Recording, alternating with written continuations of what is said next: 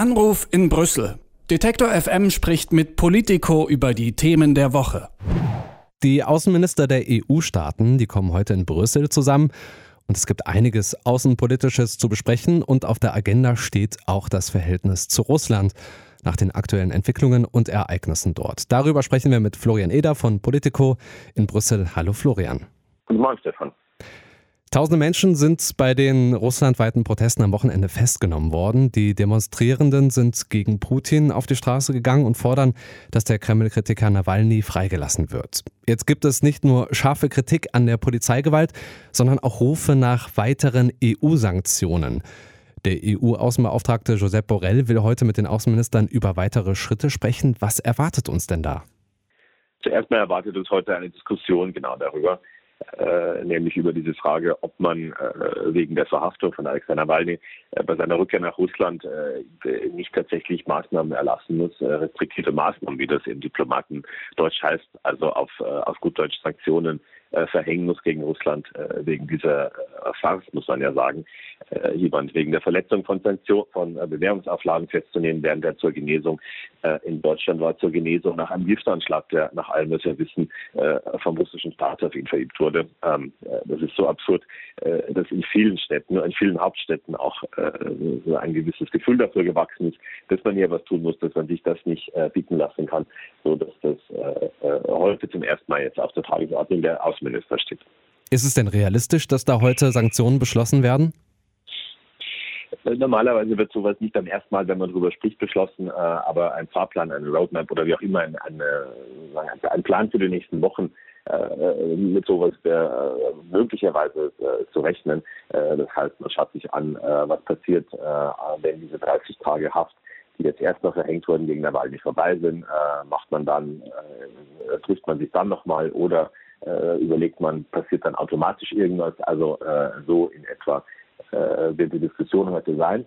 was anders ist als sonst schon mal, ist, dass es zumindest öffentlich keine großen Widerstände äh, im Grundsatz gegeben hat gegen Sanktionen. Manche waren sagen, die müssen äh, gut vorbereitet sein, äh, was natürlich stimmt. Ähm, andere sagen, die müssen handwerklich gut gemacht sein, was natürlich auch stimmt und ein bisschen Zeit braucht, als das äh, tatsächlich äh, als Chiffre dafür. Aber äh, es gab jetzt auch von Ländern, normalerweise nicht als erstes vorschreiben, wenn jemand Sanktionen fordert, äh, so eine gewisse Zustimmung, wie von Italien zum Beispiel. Bei uns äh, im Interview bei Politico am Wochenende sagt der italienische Außenminister, äh, äh, da muss man was tun, äh, das könne er sich vorstellen. Also äh, Aufgeschlossenheit gibt. Mhm. Du hast es ja schon angesprochen, Sanktionen müssen irgendwie begründet werden. Und was ich jetzt nicht ganz verstehe, ist, ich habe gelesen, dass Borrell erst Sanktionen in Betracht zieht, wenn Nawalnys Haft verlängert werden sollte, also diese 30 Tage dann nochmal verlängert werden. Das heißt, Sanktionen, die ja auch begründet werden müssen, würden sich dann gar nicht auf das Vergehen oder das Vorgehen der russischen Behörden gegen Demonstrierende am Wochenende ähm, dort beziehen, sondern eher auf den Umgang mit Nawalny. Es geht tatsächlich eher um den Umgang mit Nawalny äh, und alles andere ist natürlich eine, eine Folge davon. Diese Demonstranten haben ja die Freilassung Nawalnys äh, gefordert, jetzt nicht mal Putin stürzt, sondern einfach nur Nawalny freizulassen. Ähm, aber äh, darum geht es äh, um die Vergiftung Nawalnys, um den Umgang mit Nawalny bei seiner Rückkehr. Äh, es geht um Nawalny. Die Überlegung ist tatsächlich zum ersten Mal äh, ein neues, äh, eine neue Grundlage, Rechtsgrundlage für Sanktionen zur Anwendung zu bringen, äh, Sanktionen aufgrund von Menschenrechtsverletzungen äh, was die EU äh, erst seit kurzem, seit Dezember, äh, tatsächlich kann. das wäre ein klassischer Fall dafür, sagen manche hier in Brüssel. Wie genau würde das dann aussehen? man kann mit dieser Rechtsgrundlage ein bisschen anderes machen und ein bisschen flexibler sein als mit der als mit der bisherigen äh, Sanktion heißt ja in dem Fall immer, äh, man identifiziert Leute, die dafür verantwortlich sind, äh, dass was passiert, was man sanktionieren möchte, guckt sich an, wie man die treffen würde, wie man sie äh, am schärfsten treffen würde, mit einer Einführung von Vermögen, mit einem Einreiseverbot in der EU äh, und das würde man dann, das würde man dann tun. Hm. Wenn wir hier übrigens von möglichen weiteren Sanktionen sprechen, dann ja, weil die EU schon äh, vergangen, im vergangenen Jahr wegen des Anschlags auf Nawalny Einreise- und Vermögenssperren verhängt hat. Und äh, insgesamt ist die Liste der Sanktionen der EU gegen Russland ja ziemlich lang. Ich habe gesehen, dass übrigens jetzt die Sanktionen wegen der Annexion der Krim in diesem Monat im Januar 2021 auslaufen.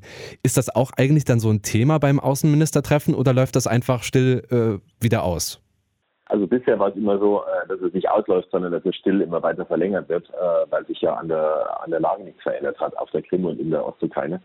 Äh, äh, ist tatsächlich äh, so gewesen, schon mehrfach, äh, dass, äh, Leute fürchten, ähm, äh, dass eine Diskussion aufkommt, äh, ob man die Sanktionen nicht beenden muss, äh, wegen so offensichtlichen, weil sie offensichtlich ja nicht zu einer Änderung des Verhaltens von Russland geführt haben. Aber diese Diskussion ist zumindest jetzt die letzten Male, wo, das, wo diese Sanktionen wegen der Krim und so verlängert wurden, vom Tisch gewesen. Ähm, das ist auch was, was sich Russland zugute, zugute schreiben muss, sozusagen, dass niemand auf die Idee kommt, dass man Sanktionen einfach auslaufen lassen könnte im Moment.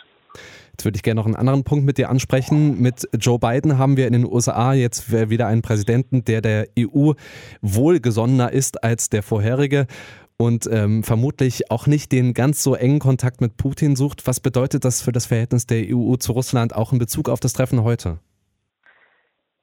Wird natürlich äh, ein großes Thema sein heute und man erwartet sich sehr viel äh, von der neuen Administration, von der neuen US-Regierung in allen möglichen Bereichen. Äh, äh, unter anderem äh, erwartet man, dass, es, dass, sich die Lage nicht wiederholt, dass man Angst haben muss, wenn man den amerikanischen Präsidenten trifft, dass der äh, die Existenzberechtigung äh, und die Schlagkraft der NATO in, in, Frage stellt. Und das ist natürlich, äh, was für vor allem Länder in Osteuropa äh, sehr wichtig ist, Länder in Osteuropa sehr wichtig ist. Also sozusagen, dass da die Verhältnisse klar sind und ein Bekenntnis zum Besten und zu seiner Verteidigungsbereitschaft und zur NATO wieder ein glaubhaftes ist sozusagen. Und das berührt natürlich am meisten äh, das Verhältnis zu Russland. Andere Themen aus dieser transatlantischen Agenda sind schon sehr auch außenpolitische. Das Verhältnis zu China äh, wird ein sein und andere, aber ähm, äh, Russland ist tatsächlich auch da einfach äh, oben auf der, auf der Agenda. Florian, jetzt gibt es bei dem Treffen heute ja noch weitere Themen. Kannst du vielleicht ganz kurz einen Abriss für uns geben, was heute noch besprochen wird? Es geht tatsächlich um ganz viel vom Indo-Pazifik über äh, eben äh, Amerika. Es geht auch darum, äh, eine außenpolitische Dimension äh, zum äh, dem Kampf gegen den Klimawandel hinzuzufügen. Es wird auch um Impfdiplomatie gehen, also wie kann die EU mit den zahlreichen Impfdosen, die sie bestellt hat, falls die irgendwann kommen und wenn die irgendwann kommen, auch anderen Ländern helfen. Und zuletzt gibt es noch was, was neu auf der Agenda ist und zum ersten Mal beim Außenrat besprochen wird, nämlich Großbritannien ist ja jetzt auch aus der Zollunion und aus dem Binnenmarkt ausgeschieden, hat tatsächlich ganz draußen äh, das Verhältnis äh, zu Großbritannien. Ist tatsächlich auch eine, äh, ein Thema heute auf dem Außenministerrat, wo man sich fragt, wie man außenpolitisch künftig weiter zusammenarbeiten kann, was nicht ganz einfach ist, weil die Briten es abgelehnt haben, sagen EU-Diplomaten, sich in so ein formelles, in einen formellen Rahmen zu begeben, was die künftige Zusammenarbeit mit der EU in der Außenpolitik angeht. Die EU-Außenminister sind heute in Brüssel und es steht viel auf der Agenda. Thema ist auch unter anderem, ob und wie der Druck auf Russland im Fall Nawalny erhöht werden kann. Vielen Dank, Florian Eder von Politico, für deine Einschätzungen. Immer gerne. Anruf in Brüssel. Detektor FM spricht mit Politico über die Themen der Woche.